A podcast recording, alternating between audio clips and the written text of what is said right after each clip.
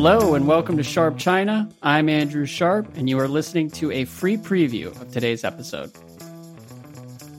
Bill Bishop, Bill, how you doing? Good. Hey, Andrew, it's good to see you. I missed you. Hi, everybody.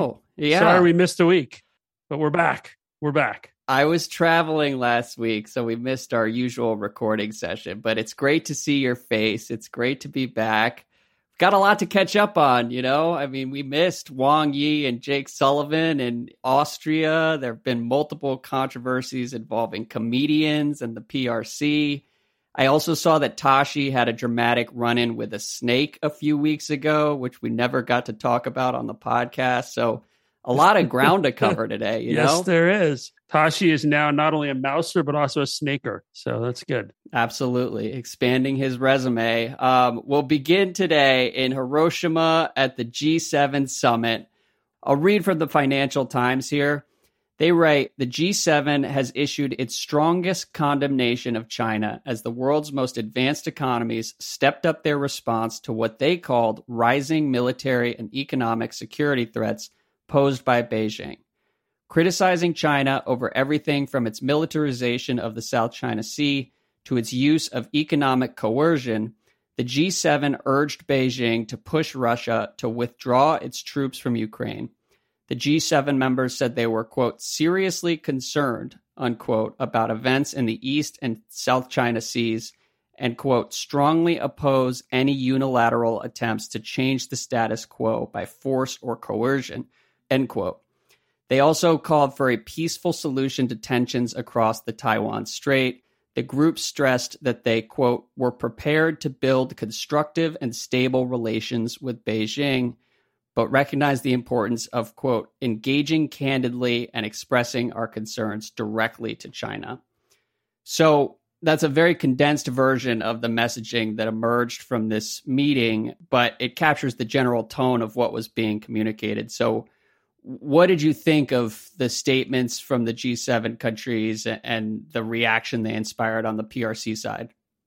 Uh, I actually was tougher on China than I expected, and I think it was it was certainly um, there was a whole section, section fifty one, that was basically listing out um, all the areas of concern from the G7 countries, which were effective, but pretty much all of the PRC's what they call core interests, maybe a couple of exceptions, and so um, it was, I think, a testament to concerns really that Japan, the host this uh, this time of the G7, has about China, and I think they um, successfully rallied the G7. Obviously, with you know most of the countries went quite willing, mm-hmm. um, but it it really is, a, I think, a pretty um, you know, people are more hawkish will say it missed some things or it wasn't tough enough. But I think to get this kind of a statement out of the G7 grouping is quite remarkable, just given how, you know, even where they were three or four years ago. Um, and it's just really a sign of how much more concern there is from some of the major economies about China.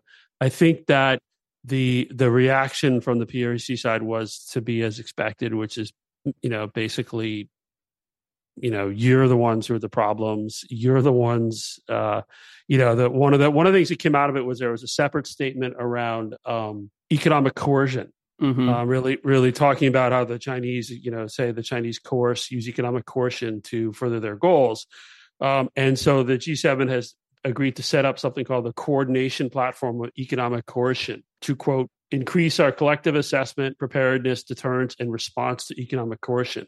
Now, just a couple days before the uh, G7 met, or maybe it was the day, day, before, the PRC issued this long document all about how the U.S. was the biggest coercer in the world when it comes to economic coercion. Right. And so um, the Chinese side was not surprised by this, but it was also um, certainly uh, hit struck a button in China. And of course, the, the question is well, as I wrote yesterday in my newsletter, right, one country's legitimate economic sanctions are another's coercion, right? And yeah. so, as of course, the G7 countries will say, for the most part, you know, well, if we agree on sanctions, well, they're legitimate. And then if China does something, it's not. And, you know, that we can argue in circles forever. Just the fact remains that the G7 has now set up this coordination platform, and it's highly unlikely to be targeted at, say, the US um, mm-hmm. or the UK, um, but it's really about China. And so um, I think in general, it's just another marker in the bifurcation of the world that accelerated since the um, it's been happening for a while, and I mean, Xi and Trump both helped accelerate it, but I think it's certainly been the speed has increased even more since the uh, Russian invasion of Ukraine and China's sort of fence straddling. Yeah, totally. Yeah, fence, fence, straddling with everything but their toes on one side of That's the fence. That's right. That's the image that we've been working with on yes. the podcast. Um, the group of seven, for anyone not familiar, is Canada, France, Germany, Italy, Japan, the UK, and the US. And so among those countries, you think it was Japan sort of driving the focus on China during this summit? Well, the U.S. played a big role, obviously, but Japan as the host had, um, I think, an outsized uh, impact, or outside influence, outsized influence. And one thing I want to add to, in terms of how the um, how the Chinese reacted in, in the various statements they put out. One of the comments, I think this was from the foreign ministry spokesperson, was let me make clear that gone are the days when a handful of Western countries can just willfully meddle in other countries' internal affairs and manipulate global affairs. Mm-hmm. Um, and so again, this is part of a broader theme of how China, you know, it's just China is again, it's just sort of this this this bifurcation, this pushing back on the U.S. led sort of Western led order. Yeah, well, and my reaction, I'll read another part of the statement from a spokesperson in response to all this. And uh, the PRC Foreign Ministry, they said the G7 used issues concerning China to smear and attack China and brazenly interfere in China's internal affairs. China strongly deplores and firmly opposes this and has made serious demarches to the summit's host, Japan, and other parties concerned China, uh, Taiwan is China's Taiwan. Resolving the Taiwan question is a matter for the Chinese, a matter that must be resolved by the Chinese. The one China principle is the solid anchor for peace and stability in the Taiwan Strait. And my prevailing reaction reading that statement and some of the back and forth in the wake of the G7 is just how familiar all of it feels at this point. Like you have this gradually escalating rhetoric around the world.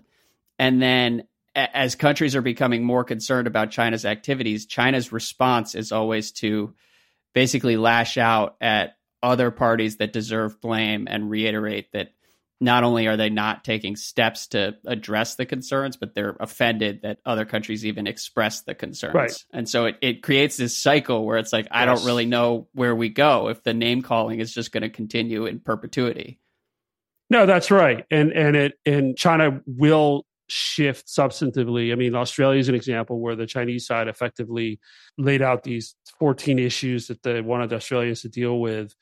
Um, they, without officially calling them sanctions, they effectively sanctioned the groups of Australian exports or imports into China.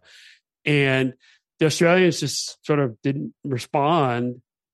That Australia had a new government come in, which took a different tone, but not really a different substantive approach to China. And the Chinese side has gradually walked back some of these things. But of course, they weren't like actually sanctions. They were the popular will of the people who didn't want to buy mm. this kind of product. Right. right. And so everyone and decided so, at once. Right. It's right. And so, and so the Chinese have actually walked back several things around Australia, not everything. Um, but they, they did it without actually admitting that they had sort of been in the wrong or gone too far. And you know, we'll see. You You certainly see this dynamic in the U.S. China relationship where where you know it's all the U.S.'s fault, mm-hmm. and and the way they talk about it, it it makes it just extremely difficult for the country on the other side to back down because as we've talked about before every country has domestic politics right well and and part of biden's address in the wake of the summit included the following at the Bali conference, he said, That's what President Xi and I agreed we were going to do and meet on. And then this silly balloon that was carrying two freight cars worth of spying equipment was flying over the United States and it got shot down and everything changed in terms of talking to one another.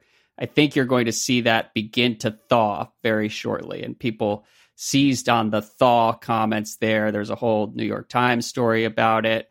And so I want to get to this question from MD and open it up to you. He asks, What grade would you give the Biden administration's China policy? What's been good? What's been bad? Overall, do you think the administration is successfully preserving American soft power? this is one of those questions that could turn into like a three hour conversation. Yeah. But what jumps to mind when you hear that and, and look at where we are and where we've been over the last six to 12 months? All right, and that's the end of the free preview. If you'd like to subscribe and receive full episodes of this show, you can do that in two ways. First, you can go to sinocism.com and sign up for Bill's newsletter, which will also give you access to all of our Sharp China shows. Or if you want to receive all our Sharp China episodes along with daily analysis of the tech business from Ben Thompson, several other podcasts about technology, and more shows that we'll be adding in the months to come, you can click the link in your show notes and subscribe to Stratechery Plus.